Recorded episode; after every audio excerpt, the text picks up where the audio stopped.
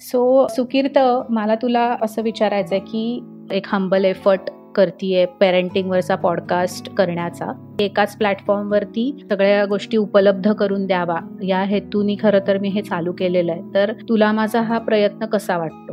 खूपच छान प्रयत्न आहे शिल्पा. कारण म्हणत असं की पॉडकास्ट हे खरंच खूप नव्याने मोठं होत जाणारं माध्यम आहे.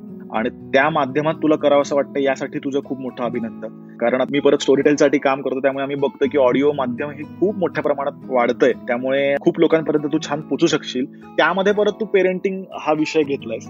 तू म्हणलीस असं पेरेंटिंग ही सुद्धा शिकण्याची गोष्ट आहे. मुलं काय वाढतात असं असं जे होतं तसं नाही आताची चॅलेंजेस वेगळी आहेत. त्यामुळे मला असं वाटतं की त्याच्याकडे खूप सजगतेने बघितलं गेलं पाहिजे. आपलं पाल्य लहानाचं मोठं होता होता शिकतो तसं स्वतः पालक सुद्धा शिकत असतात. आणि त्यांनी शिकणं खूप गरजेचं आहे पालकत्व म्हणजे काय? फक्त तुमच्या लहान मुलाचेच पालक असतं असं नाही. जेव्हा आपण मोठे होतो आपले आई वडील म्हातारे होतात तेव्हा त्यांचं सुद्धा आपण एक प्रकारे पालकत्वच करत असतो.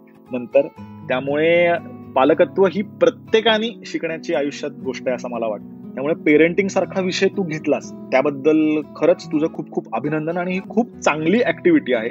आणि ज्यांना पालक व्हायचं आहे किंवा जे पालक झाले आहेत त्यांच्यासाठी हा खूप उपयोगी पॉडकास्ट आहे. खूप छान तुझा पॉडकास्ट नक्कीच ग्रो होईल कारण खूप इंटरेस्टिंग गेस्ट येतात माझ्यासकट असं मी म्हणेन. ऑल द बेस्ट त्यासाठी. Yes thank you thanks a lot Sukirt